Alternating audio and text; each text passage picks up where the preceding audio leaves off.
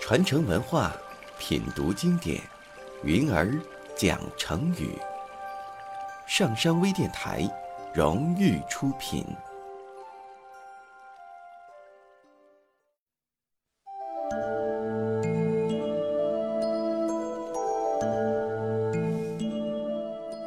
专心致志。战国时期。齐宣王曾想聘用孟子为上卿，辅佐他治理国家，可是孟子没有答应，反而推辞了。别人认为孟子嫌齐宣王不够聪明，不愿辅佐他。孟子知道后，便给大家讲了这样一个小故事：弈秋是当时著名的围棋高手，有很多青年都想和他学下棋。有两个年轻人慕名而来，请弈秋教他们下围棋。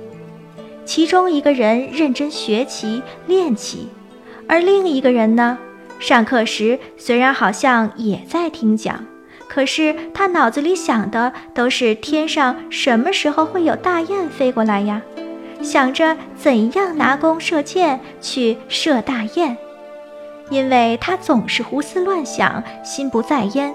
老师讲的一点儿也没有听进去，这样两个人一起学了很长时间。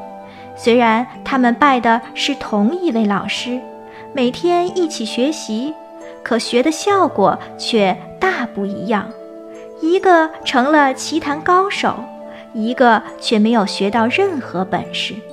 孟子接着问大家：“你们认为这是他的聪明才智不如前一个人吗？”不是这样的，只是因为他不够专心致志罢了。齐宣王也是这样啊，他不能认真的、专心的听取我的意见，那么我的思想对他就不起作用了，所以我才不愿辅佐他，辞别他离开齐国的呀。这个故事出自《孟子·告子上》，成语“专心致志”也由此而来。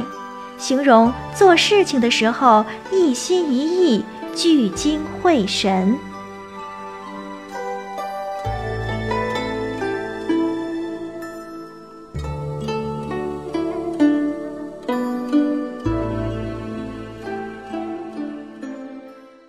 下载喜马拉雅手机应用或登录微信搜索“上山之声”或 SS Radio，关注上山微电台，听友 QQ 群二五八二八二六。让我们一路同行。